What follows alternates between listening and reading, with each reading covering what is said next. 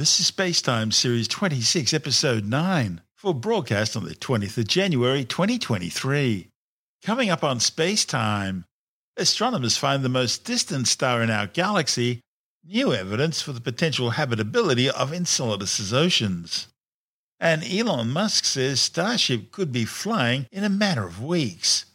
All that and more coming up on Spacetime. Welcome to Space Time with Stuart Gary.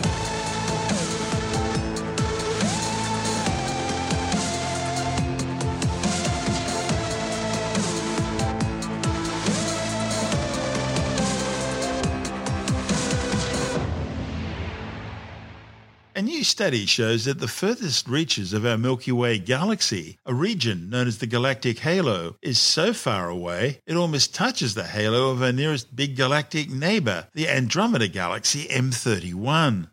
Astronomers reached their conclusions after discovering more than 200 distant variable stars known as RR Lyrae stars in the Milky Way stellar halo.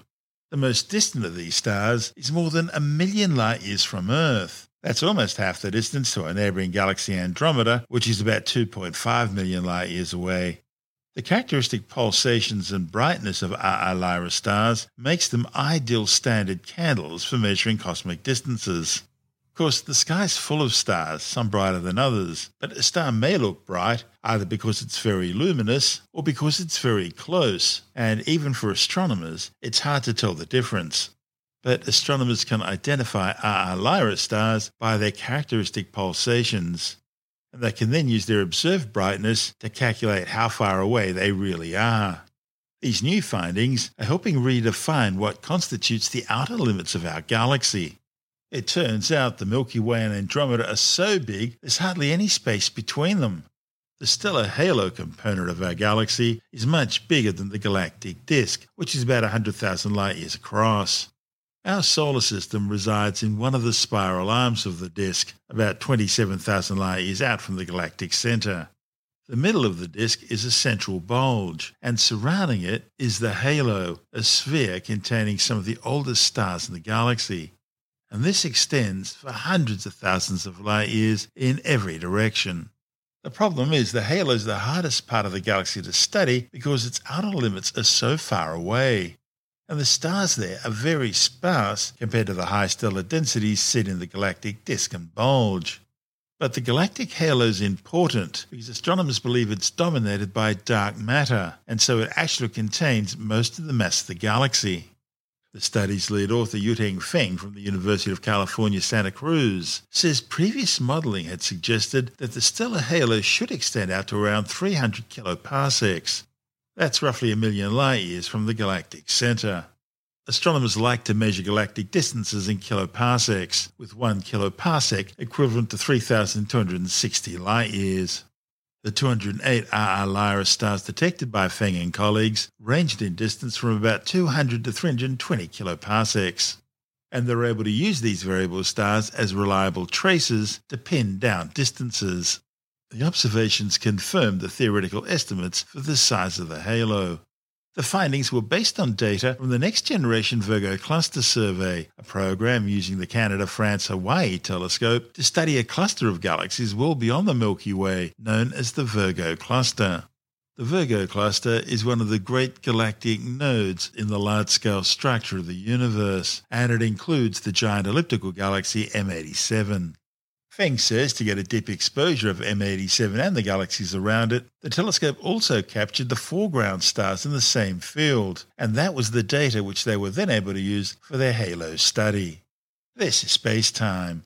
Still to come, new evidence for the potential habitability of Enceladus's oceans. And Elon Musk says Starship could be flying in a matter of weeks. All that and more still to come on Space Time.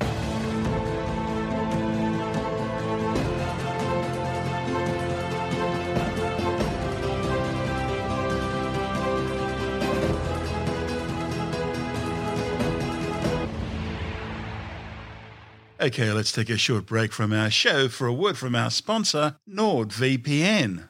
You know, you really should be worried about your online privacy and that of your family as well. After all, who wants some bad actor prying on your kids while they're online? If you're worried, then so are we. And that's why we recommend NordVPN, an easy to use, lightning fast, and secure virtual private network that keeps your data safe and protected from prying eyes. It's the system we use, and we were using it long before they became a sponsor of ours. So we really can recommend it. With NordVPN, you can browse the internet without fear of someone snooping on your traffic. And they don't keep any logs of user activity, so you can be sure that your identity remains confidential. Plus, they've got a network of servers in more than 60 countries, and that means you'll always have a fast connection wherever you go. And just as importantly, they offer great value. You can have the security of NordVPN for no more than the cost of a cup of coffee once a month. So, NordVPN gives you peace of mind as well. And don't forget, if you grab our exclusive Space Time NordVPN deal, you'll get a huge discount on your NordVPN plan plus a bonus gift. Just go to nordvpn.com slash stuartgary. It's completely risk-free with NordVPN's 30-day money-back guarantee, so you've got absolutely nothing to lose and so much to gain. That URL again is nordvpn.com slash stuartgary. So, why not get the best protection available today? It's just a few clicks away and it's a really great deal. And of course, as always, you'll find the URL details in the show notes and on our website. And now, it's back to our show. You're listening to Spacetime with Stuart Gary. The search for extraterrestrial life just got a whole lot more interesting following the discovery of new evidence for tiny building blocks of life in the subsurface oceans of Saturn's ice moon Enceladus. The new modelling, reported in the journal PNAS, the Proceedings of the National Academy of Sciences, indicates that the Enceladian Ocean could be relatively rich in dissolved phosphorus, an essential ingredient for life. One of the study's authors, Christopher Glenn from the Southwest Research Institute in San Antonio, Texas, says Enceladus is one of the prime targets in humanity's search for life in our solar system. It was NASA's Cassini spacecraft which first discovered that Enceladus had a global subsurface liquid water ocean after detecting plumes of ice grains and water vapor erupting into space from geysers in the icy moon's south pole tiger stripes. And Glenn says that these plumes contain almost all the basic requirements for life as we know it. He says while the bioessential element phosphorus is yet to be identified directly, his team have detected evidence of its availability in the ocean beneath the moon's icy crust. One of the most profound discoveries in planetary science over the past 25 years is that worlds with oceans beneath a surface layer of ice are common in our solar system. These worlds include the tiny icy moons of the giant planets like Europa, Titan, and Enceladus, as well as more distant bodies like Pluto. Worlds like the Earth with surface oceans need to reside within a narrow range of distances from their host stars, what we call the habitable zone, where it's not too hot and not too cold for water to remain in a liquid state, essential for life as we know it, on a planet's surface. But subsurface water worlds can occur over a much wider range of distances, thereby greatly expanding the number of habitable worlds likely to exist across a galaxy. Glenn says the quest for extraterrestrial habitability in the solar system has thus shifted focus. Scientists are now looking for the building blocks of life in different places. These building blocks include organic molecules, ammonias, sulfur bearing compounds, as well as the chemical energy needed to support life. Glenn says phosphorus presents an interesting case because previous work suggested it might be scarce in the oceans of Enceladus, and that would have been dim for the prospects of life. Phosphorus, in the form of phosphates, are essential for all life on Earth as we know it. It's essential for the creation of DNA and RNA, energy carrying molecules, cell membranes, bones, and teeth in animals, and even in the sea's microbiome of plankton. Glenn says the underlying geochemistry has an elegant simplicity that makes the presence of dissolved phosphorus inevitable, reaching levels close to or even higher than those found in modern Earth seawater. According to Glenn, the next step's clear. We need to get back to Enceladus to see if a habitable ocean is actually inhabited. Now, this all comes about because five years ago, NASA's Cassini spacecraft discovered hydrogen in a plume of gas and icy particles spraying out from Enceladus's South Pole tiger stripes. That discovery meant the icy moon had a source of chemical energy that could be useful for microbes, if any exist there. The finding also provides further evidence that warm mineral laden water is pouring into the ocean from deep sea vents. On Earth, these sort of hydrothermal events support thriving communities of life in complete isolation from sunlight. The Ion and Neutral Mass Spectrometer Instrument Team lead, Hunter Waite from the Southwest Research Institute, says Enceladus now appears to have all three of the ingredients scientists think life needs liquid water, source of energy, and the right chemical ingredients, like carbon, hydrogen, nitrogen, oxygen, and now phosphorus. The instrument acts like a human nose, analyzing the smell, so to speak, or the composition of the gases in the environment there was a significant amount of molecular hydrogen. The existence of molecular hydrogen, at least within the Earth's ocean system, is a like a food source. It's candy for microbes. They eat the hydrogen, they turn it into methane. And with our findings, we were able to not only find out that there was H2 in the system, but to examine the chemistry that's associated with that process of taking hydrogen and turning it into methane.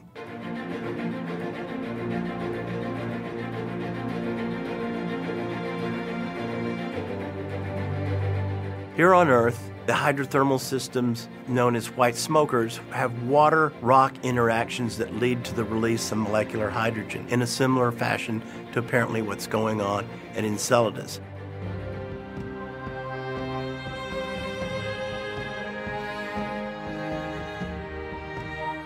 This is just the final step that shows that there's molecular hydrogen being produced by these same hydrothermal processes, and that molecular hydrogen has the chemical energy to support microbial systems in the interior ocean.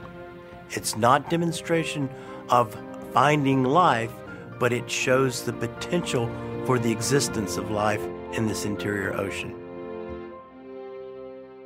Of course, the wealth of discoveries now coming from Enceladus were only ever possible because of Cassini's detection of strange magnetic anomalies in the ice moon's vicinity. But it took a series of close flybys of Enceladus to detect the icy plumes and understand what they meant. This report from NASA TV.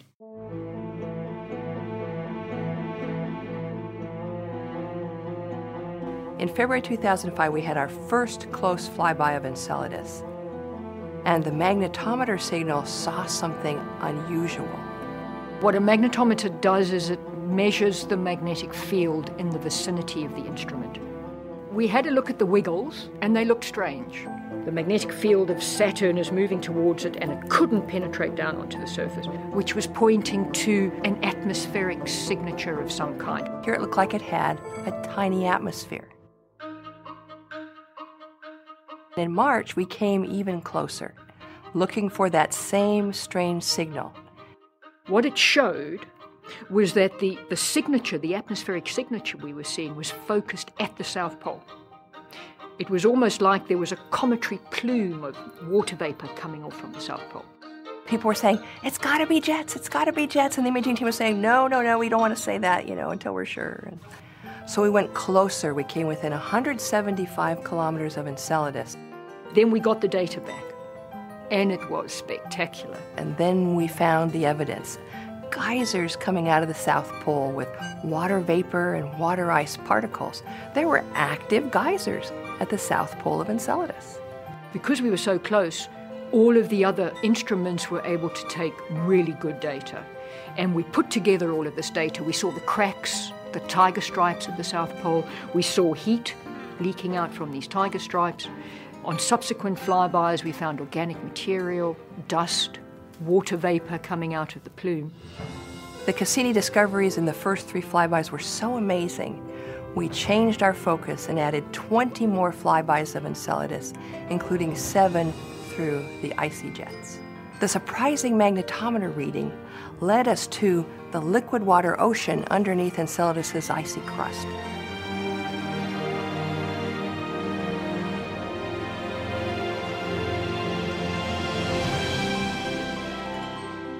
After over a decade of research with Cassini, we now know there's a potential for the ocean on Enceladus to support life. And that has altered the way we think about where life might be found in our own solar system and in the worlds beyond. And in that report from NASA TV, we heard from Cassini project scientist Linda Spilker and Cassini magnetometer principal investigator Michele Dougherty. This is Space Time. Still to come, SpaceX boss Elon Musk says the first flight of the world's largest rocket, Starship, could take place either late February or early March. And later in the science report, uncovering 29,000 years of Aboriginal history in the South Australian Riverlands. All that and more still to come on Space Time.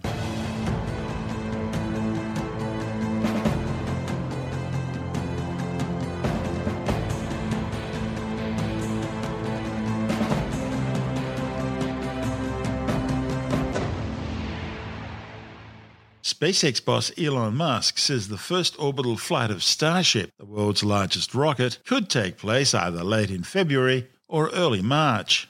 The 120 metre tall Starship mega rocket towers over NASA's Artemis Orion SLS space launch system, as well as its predecessor, the mighty Apollo Saturn V moon rocket. When it launches, Starship will become the largest and most powerful man made rocket ever flown into space. In fact, with over 17 million pounds of thrust, the Starship Super Heavy booster will produce nearly double the power of the SLS. It appears SpaceX have selected prototype Super Heavy Booster 7 and Starship Variant 24 for the historic test flight, with both stages subjected to a series of tests at SpaceX's Starbase facility in southern Texas. Both Super Heavy Booster 7 and Starship 24 have already performed static fire tests of their Raptor engines. While Starship 24 lit up all six of its Raptor engines simultaneously, Super Heavy Booster 7 only triggered 14 of its 33 engines in a single burn.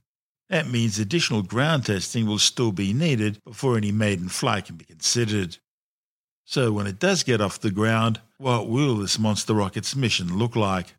Well, the orbital test flight would see Super Heavy Booster 7 carry Starship 24 to an altitude of about 65 kilometers.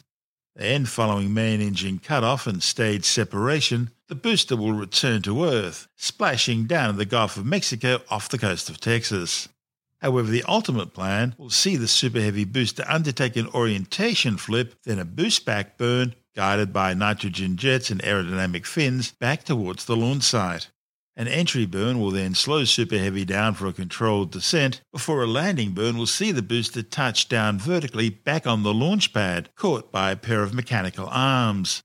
Meanwhile, during this test flight, the Starship 24 upper stage will complete one full orbit around the planet before re entry and splash down in the Pacific Ocean off the coast of Hawaii. Eventually, Starship will also land vertically back on the ground. The orbital trial will be the system's first test flight since May 5, 2021. That's when Starship prototype SN 15 launched from Starbase, climbing to an altitude of 10 kilometers on three Raptor engines and undertaking a series of aerial maneuvers before landing back at Starbase. So far, all flight tests have only involved Starship prototypes. The Super Heavy boosters are yet to fly. So, what's SpaceX's Starship program all about? Well, there are two parts to it. There's the Starship itself and the Super Heavy booster. The 120 ton 50 metre tall Starship is 9 metres in diameter and constructed out of stainless steel. It's powered by six liquid methane and oxygen fueled Raptor rocket engines, three configured for atmospheric flight, and three for the vacuum of space. Starship's 70 metre long, 9 metre diameter, 230 tonne super heavy booster is also constructed out of stainless steel, and it's equipped with some 33 Raptor engines, all configured for atmospheric flight. Elon Musk sees Starship as an interplanetary colonial transport system designed to establish and then supply human settlements on the Moon, Mars, and across the solar system. It'll be fully reusable, equipped with a belly heat shield and its own retractable vertical landing gear, and it can be refueled in space using unmanned versions of Starship. Another version will be equipped with a large payload bay for the deployment of satellites. Further in the future, Starship may even host point to point flights around the Earth for people, allowing you to pretty well reach any destination on the planet, or at least a nearby hub, in under 90 minutes. Starship's first mission is to provide the Starship Lunar Landing System, or HLS, a reusable shuttle for NASA to transport people and up to 100 tons of cargo between the lunar surface and orbiting spacecraft, such as Orion capsules and the Lunar Gateway space station. SpaceX planned to eventually use Starship to replace all the company's existing spacecraft, including Dragon capsules and both the Falcon 9 and Falcon Heavy launch systems. It's all an ambitious plan right now, but SpaceX does have a proven track record. Meanwhile, SpaceX has launched another 40 broadband internet satellites for rival company OneWeb aboard its Falcon 9 rocket from Space Launch Complex 40 at the Cape Canaveral Space Force Base in Florida. With some 542 satellites now in orbit, OneWeb has over 80% of its first generation constellation complete. These satellites were originally meant to fly aboard Russian Soyuz rockets. But the European Union's ban on using Russian rockets following Moscow's invasion of Ukraine means OneWeb's transferred its launch manifest to SpaceX and India. The OneWeb launch was followed just days later by the safe return to Earth of a SpaceX Dragon cargo ship loaded with two tons of completed scientific experiments and equipment from the International Space Station. The Dragon splashed down in the Gulf of Mexico off the coast of Tampa, Florida, completing the CRS 26 mission, which had launched from the Kennedy Space Center just six weeks earlier. The equipment brought back to Earth included hardware used to grow plants in microgravity, a bioprospecting experiment that ran aboard the space station, and the AstroRad vest, which was designed to help protect people from radiation exposure. Crew members on station took turns in wearing the vest during their day to day operations and then report on how comfortable it was or wasn't and how easy it was to carry out their day to day working duties while wearing it. The garment could eventually be used to help provide radiation protection for crew on Artemis missions to the moon.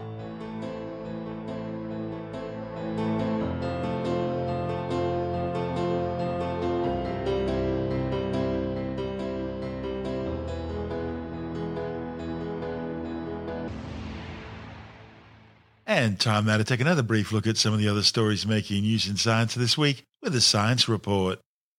A new high resolution global climate model is warning that a warming climate will increase the number and intensity of tropical cyclones in the North Atlantic Ocean, potentially creating more and stronger hurricanes.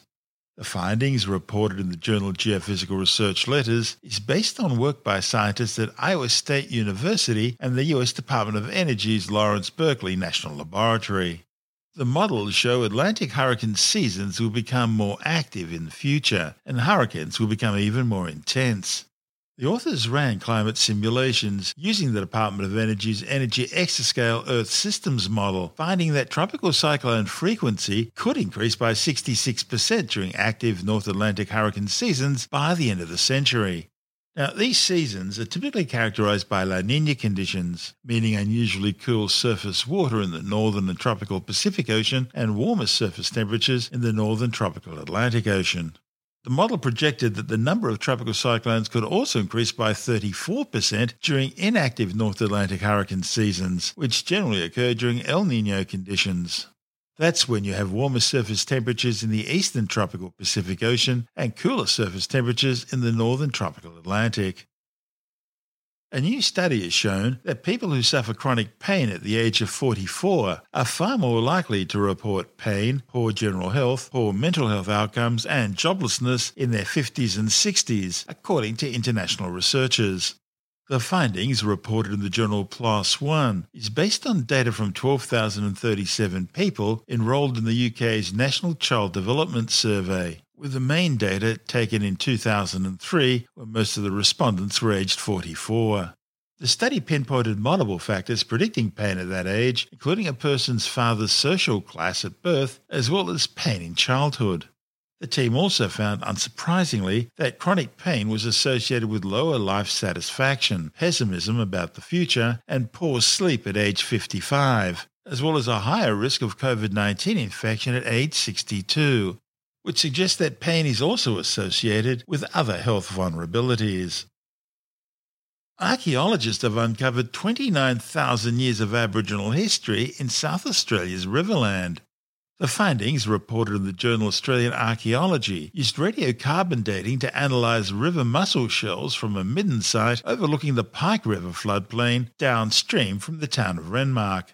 The research by Flinders University is the first comprehensive survey of one of the oldest Indigenous sites along the 2,500 kilometre long Murray Darling River system.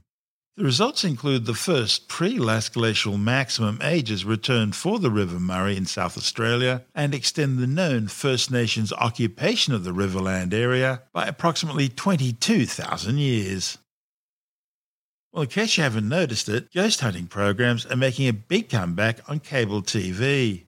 A lot of people, both true believers and non believers alike, enjoy them. After all, we all like getting a good scare.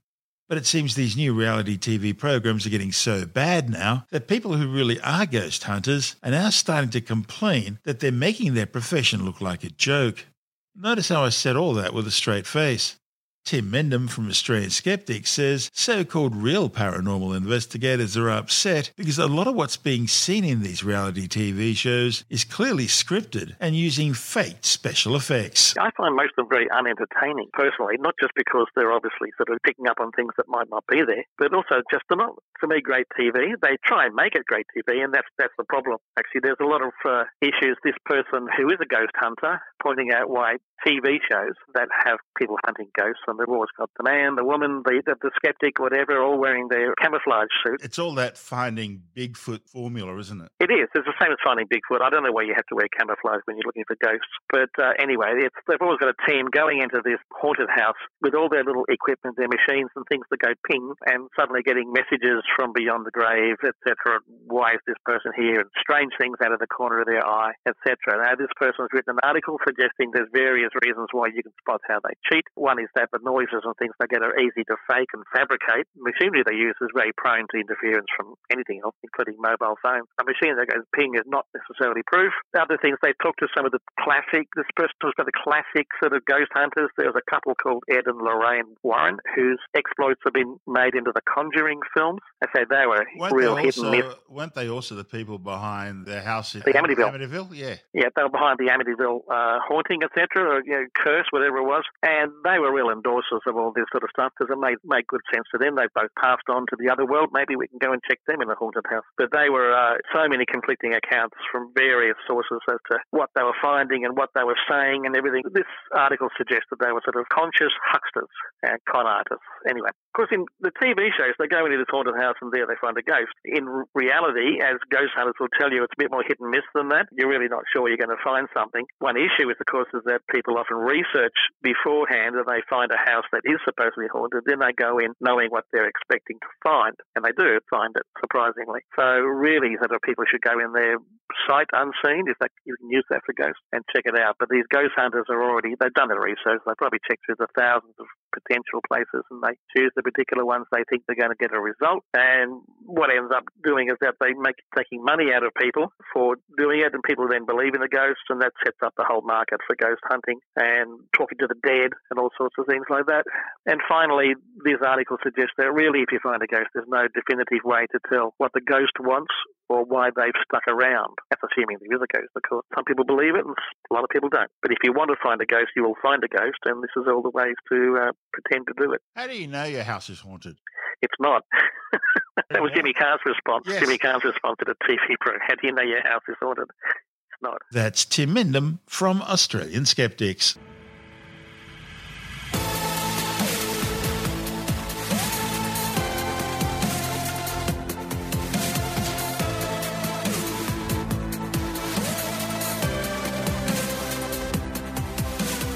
And that's the show for now. Spacetime is available every Monday, Wednesday, and Friday through Apple Podcasts, iTunes, Stitcher, Google Podcast, Pocket Casts, Spotify, Acast, Amazon Music, Bitesz.com, SoundCloud, YouTube, your favorite podcast download provider, and from spacetimewithstuartgary.com. Spacetime's also broadcast through the National Science Foundation on Science Zone Radio and on both iHeartRadio and TuneIn Radio. And you can help to support our show by visiting the Spacetime store for a range of promotional merchandising goodies.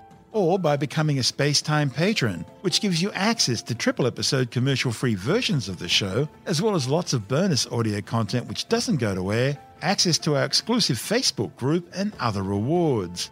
Just go to spacetimewithstuartgary.com for full details. And if you want more space time, please check out our blog, where you'll find all the stuff we couldn't fit in the show, as well as heaps of images, news stories, loads of videos, and things on the web I find interesting or amusing just go to spacetimewithstuartgary.tumblr.com. That's all one word, and that's Tumblr without the E. You can also follow us through at Stuart Gary on Twitter, at Spacetime with Stuart Gary on Instagram, through our Spacetime YouTube channel, and on Facebook, just go to facebook.com forward slash spacetime with Stuart Gary. And Spacetime is brought to you in collaboration with Australian Sky and Telescope magazine, your window on the universe. You've been listening to Space Time with Stuart Gary. This has been another quality podcast production from Bitesz.com.